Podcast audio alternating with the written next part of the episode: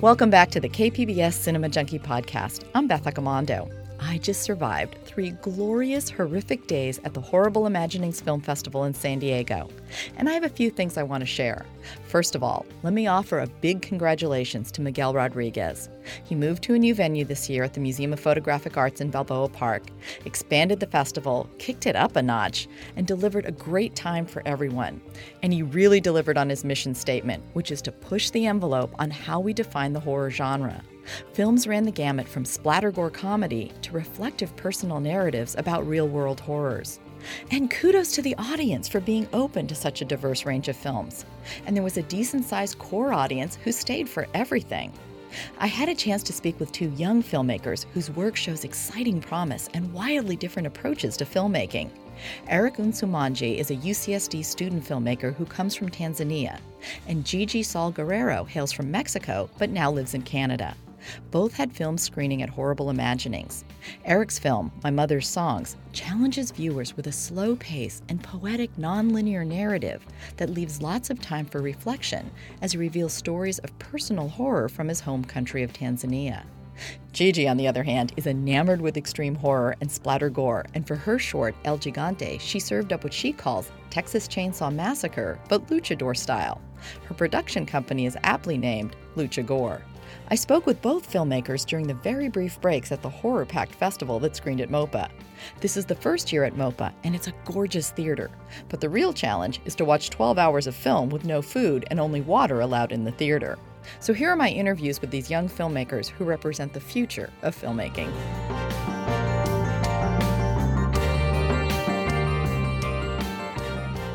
Hi guys, my name is Eric Msumanje. I am at the Horrible Imaginings Film Festival, and I just showed my uh, short film uh, called uh, My Mother's Songs.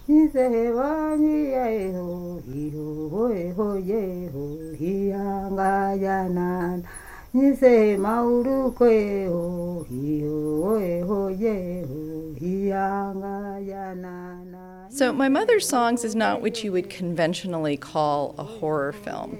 So, talk a little bit about screening your film here and how you think it is appropriate that it showed here. First of all, I would like to thank Miguel for uh, giving me this uh, unique opportunity to show my film here uh, because, as a filmmaker, I've always uh, struggled to or particularly with this film of, of, of, of, kind of or rather it's been a journey to figure out one which genre it fits in and two which festival would accept this kind of film that doesn't quite fit a genre. Um, so it was really exciting to show it at this festival with the new uh, i guess uh, uh, horror for humanity uh, showcase. Um, because uh, for me it showed that it can live in this kind of space because uh, just the, the genre of horror itself isn't it, it, it's a lot more complex than what people usually think what horror is and uh, i think that's why it fits uh, in this festival and explain what your film is about. Pretty much it's a collection of stories that are situated in my home country of tanzania and they uh, look at intergenerational trauma through the uh, voices of several young women.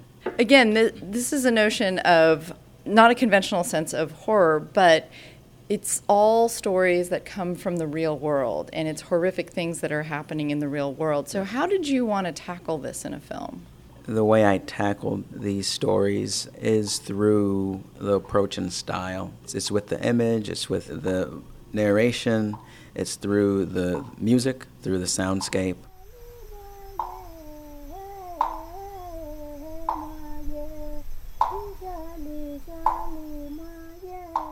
That is how I was able to tackle the situations and uh, experiences that are in the film. Is it was through the the, the, the things I mentioned, and also uh, playing with the rhythm and the pacing of the film, and playing with uh, the shadows and, and, and, use of lighting. Uh, that's how I was able to just even begin to tackle those real life experiences. Now, we live in this kind of fast food society where everything tends to come at you very quickly, and a lot of films tend to, there's fast cutting and fast narrative. Mm-hmm. And this really challenges that. The pace of it is very slow, it doesn't announce right off the bat what kind of a film it is or where it's going. So, how did you want to kind of structure this and pull the audience into the story?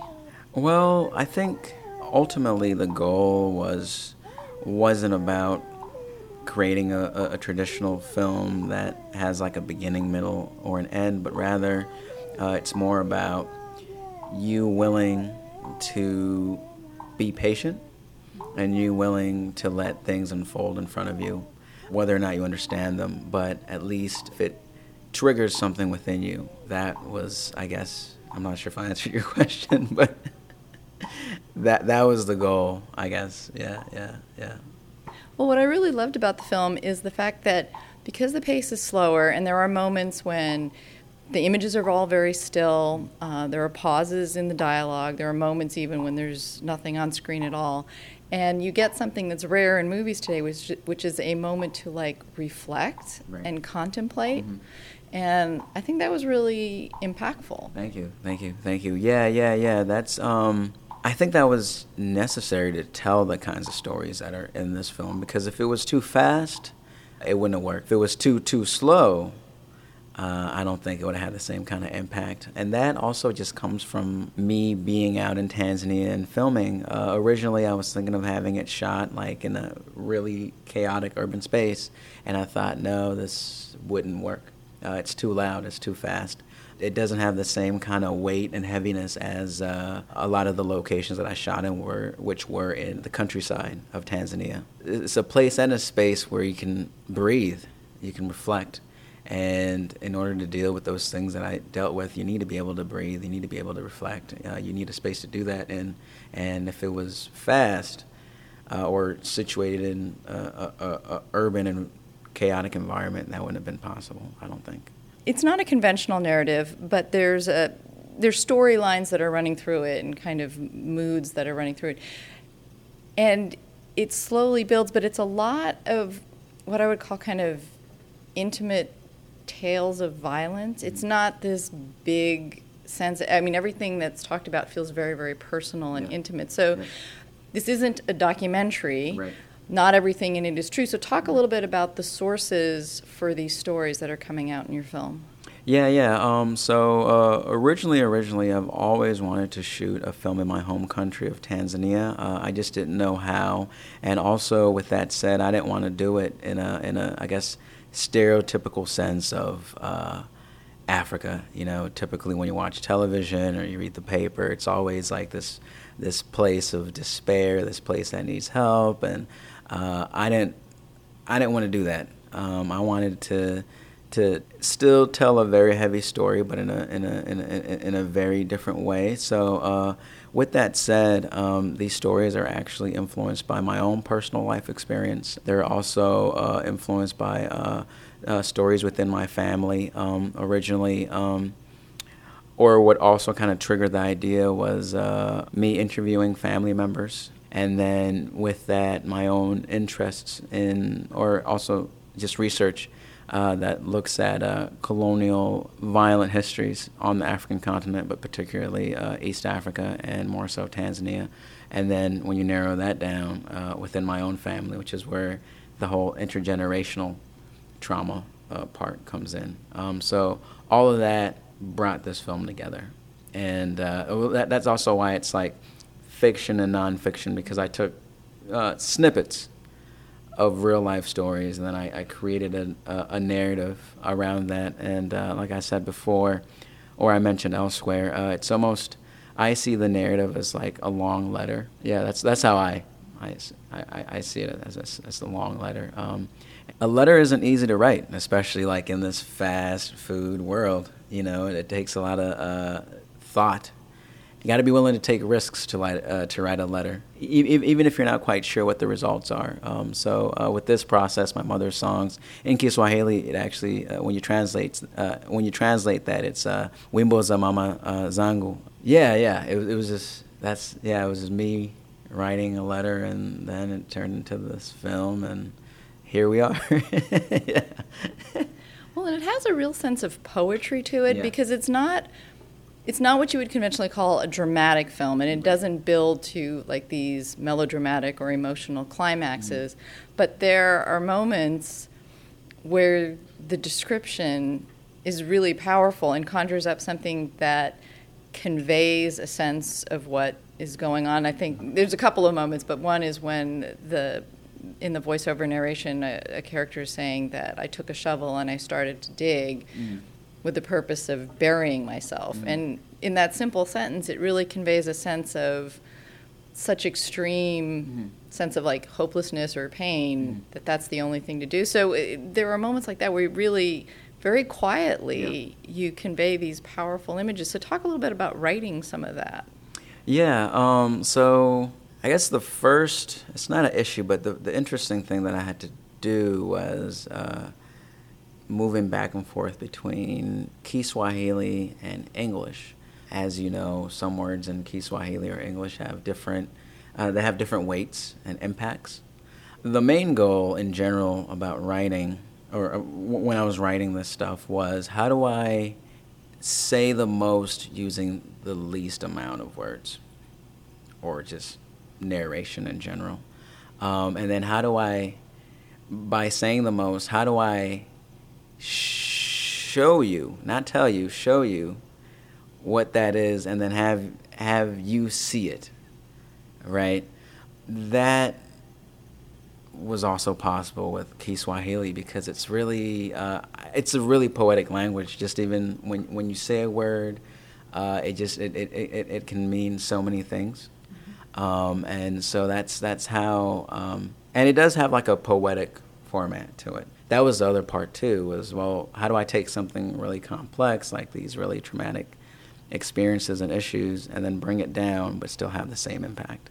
Um, so that that was the writing process. And so first I would uh, I know it's interesting. Sometimes I would write I write in Swahili, then in English, then I would scratch that because it's it's a different feeling when you write in different languages. I don't know, like sometimes that kind of leads into like you know what happens when you watch the film without subtitles. You know, does it have the same power? Does it have the same feeling? Does it ask more questions? Does it ask less questions? I'm not sure. the writing was also connected to shooting, sometimes I would just shoot stuff, take the footage, and then write whatever came to mind, or sometimes I would write then shoot. So it was a, a lot of back and forth, uh, but it wasn't a lot of like I wasn't writing like a you know like a short story. You know, sometimes it was just a word. I would go off of a word, and from that I would really pick that word and say, okay, well, what does this word make me feel? What does this word make me think of? And then I would think about, uh, well, what would would it make a viewer feel this way? Would it not? Um, so yeah, it was it was a lot of that kind of stuff. Now you're a young filmmaker. Yes. Your film was screened at UCSD, and in talking about it, it seems like you were going through a lot of experimentation in terms of how you wanted to put it together. So now that it's done and you've had people react to it, how do you feel about some of the decisions you made? That is a good question. The simplest way I can answer that question is things just kind of fit. Things just kind of worked. I'm, I'm, sure other artists or creative people or just people in general experience this.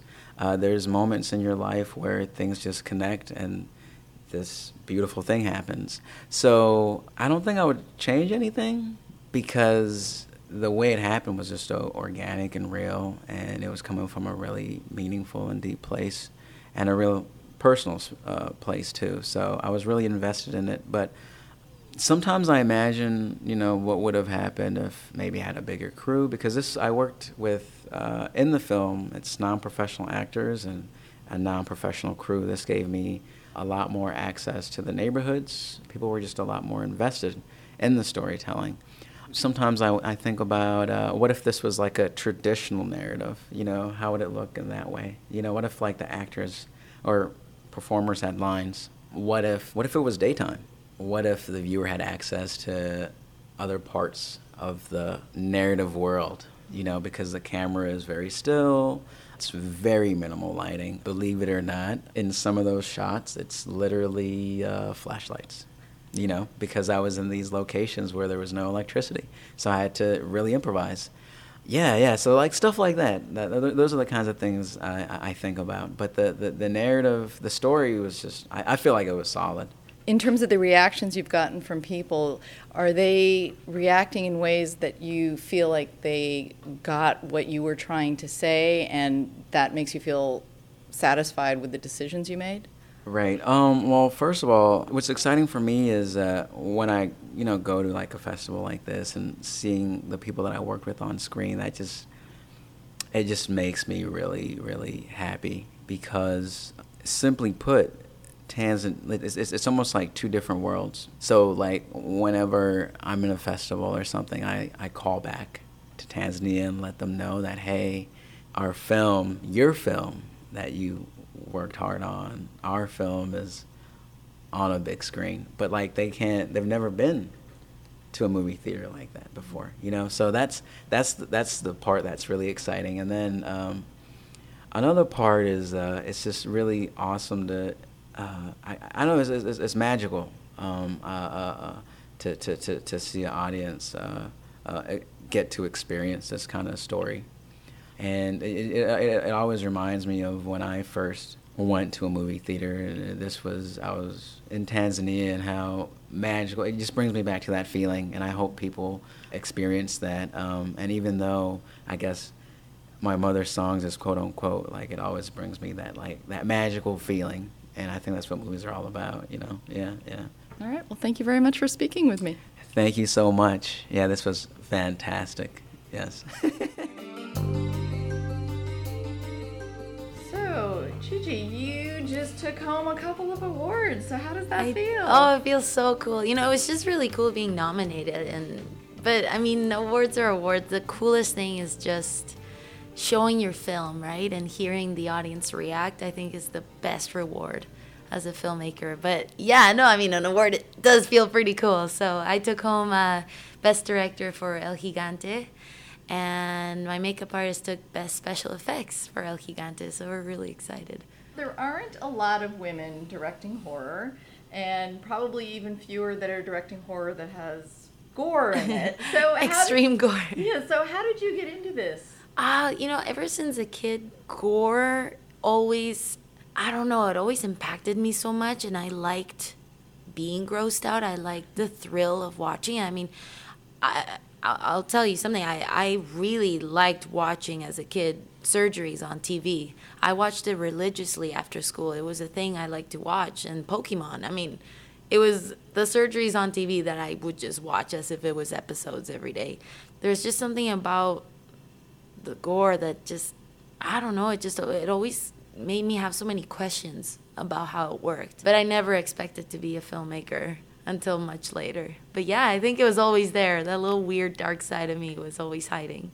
At one of the screenings, you talked about the supernatural. Your films are not really supernatural, they are gore. Um, but you talked about the supernatural playing a part in your life and that that really scares you to a degree and that you don't want to make films about that. So talk a little bit about the horror you're willing to tackle in your films and kind of the the things that you're not.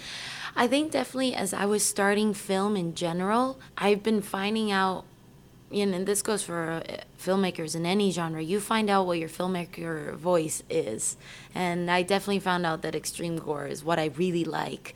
But now that I've had so much experience on it, and I think about it, I mean, I would love to try something else. And Supernatural, I mean, I am terrified of it. I, I almost don't want to fuck around with that stuff because what if I do something realistic on the shot and then I'll get haunted like 10 minutes later on my house, right? Like, it's just a weird feeling because I'm a huge believer in that stuff. Um, also, coming from Mexico, that stuff is almost part of your culture, something that you grow up with, with your family, and stuff you believe with, uh, you believe in. Sorry. Um, so I, it, the back of my head says do it. You should totally challenge yourself and make something supernatural that actually doesn't even have gore in it. But it it terrifies me because i think it applies so much in film that the less you show on screen the more your imagination will haunt you because you create your nightmares right? You create what scares you the most. So uh, i don't know. I, that's why they scare me but i'd love to try it one day and put some of my my previous experiences on screen. Let's talk about the film that won. So, describe for people who haven't seen it yet, describe what it's about and also the future, because this is a short film, but you have some bigger plans. Yeah, we definitely do. Well, in short, short words, El Gigante is pretty much Texas Chainsaw Massacre, but with a Mexican twist. Rather than Leatherface, it's a giant cannibal luchador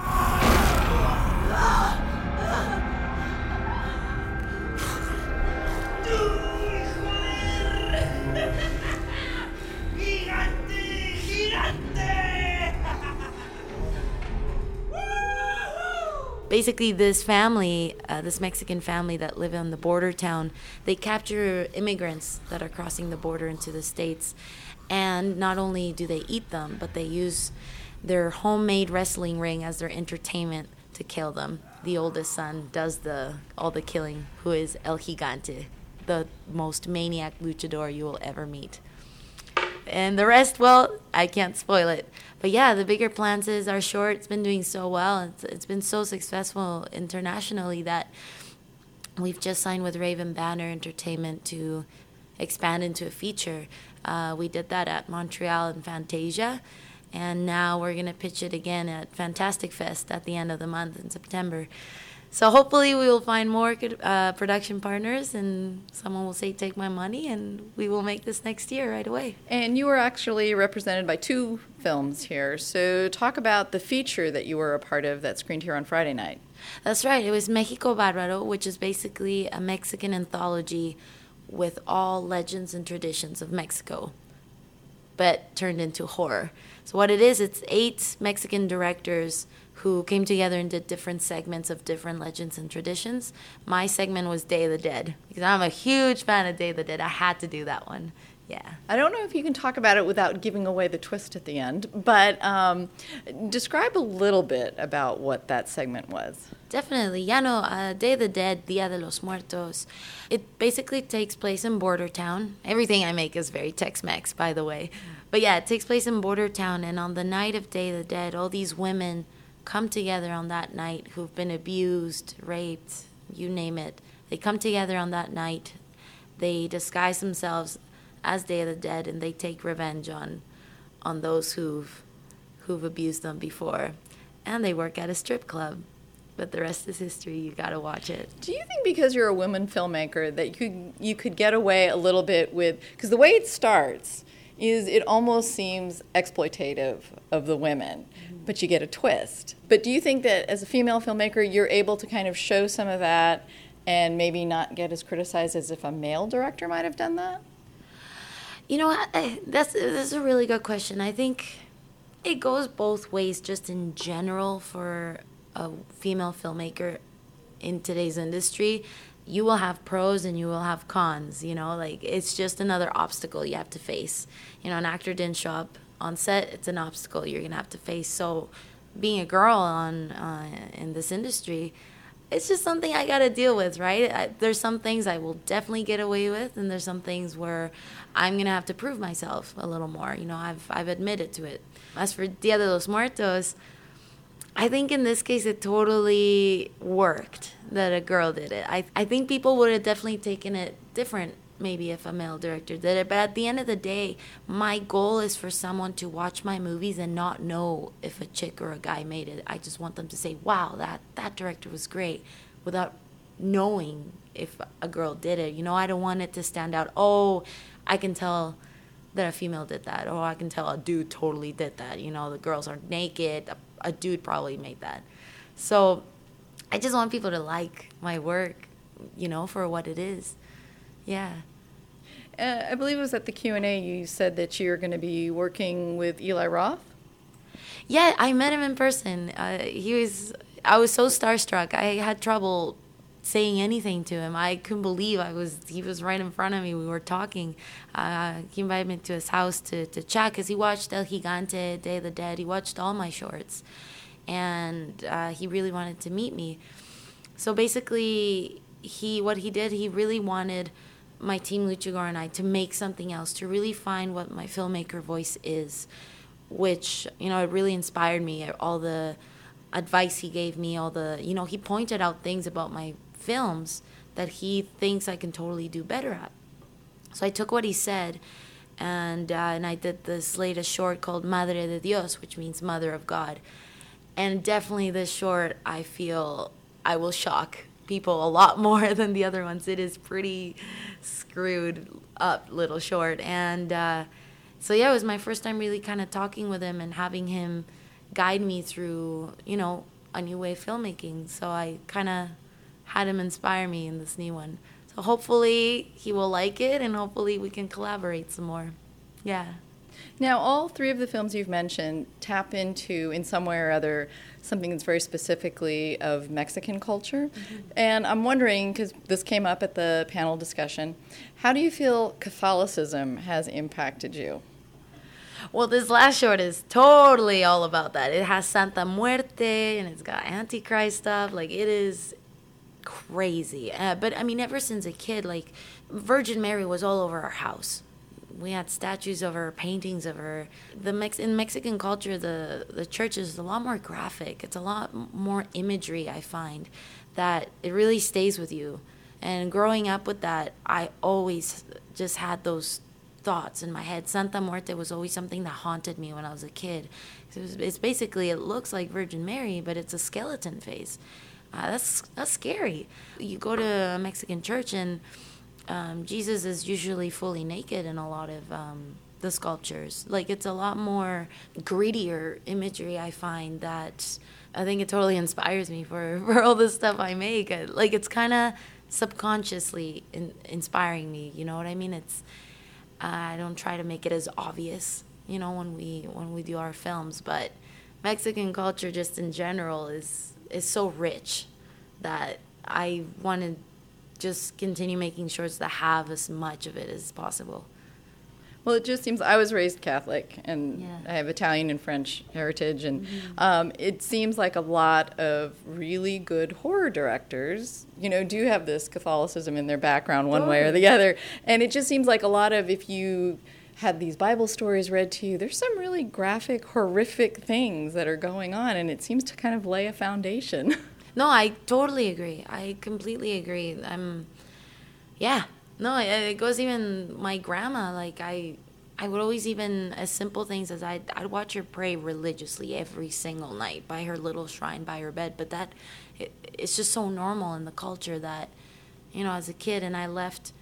I left Mexico at a young age that for me the transition was very obvious that when I moved to Canada there isn't that you know? So, yeah, no, I love going back to it and reflecting on it for film.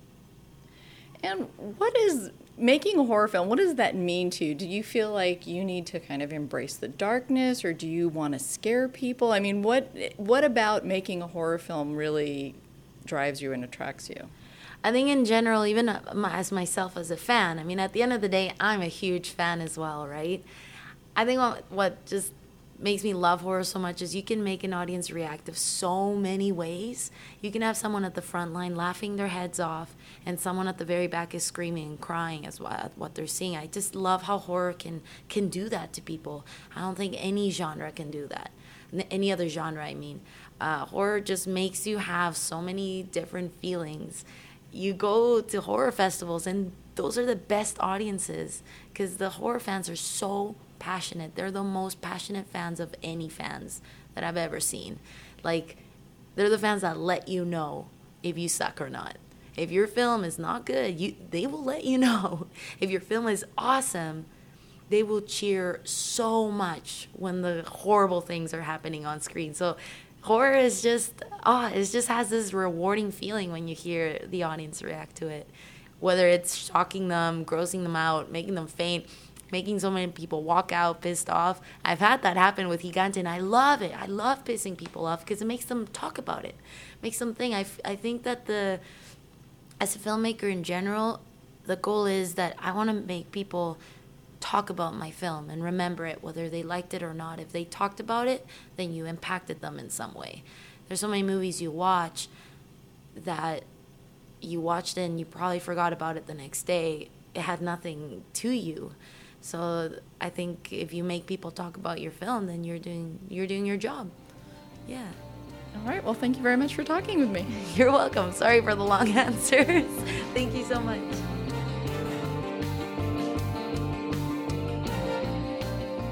Thanks for listening to the KPBS Cinema Junkie podcast from Horrible Imaginings. Tomorrow I'll post the audio from the Sunday evening panel about Edgar Ulmer's 1944 film Bluebeard. The panel featured his daughter, Ariane Ulmer Cipes, and his biographer, Noah Isenberg. And coming up in October, I'll have a month of horror podcasts, including one about the first film that people remember scaring them. Till our next film fix, I'm Beth Accomando, your resident cinema junkie. Remember to subscribe to my podcast on iTunes so you don't miss an episode. And check for reviews on Thursdays and interviews on Fridays. And if you haven't already taken a listen to my interview with Miguel Rodriguez about horrible imaginings, I suggest you dig back into the archives and do so now. Thanks again for listening.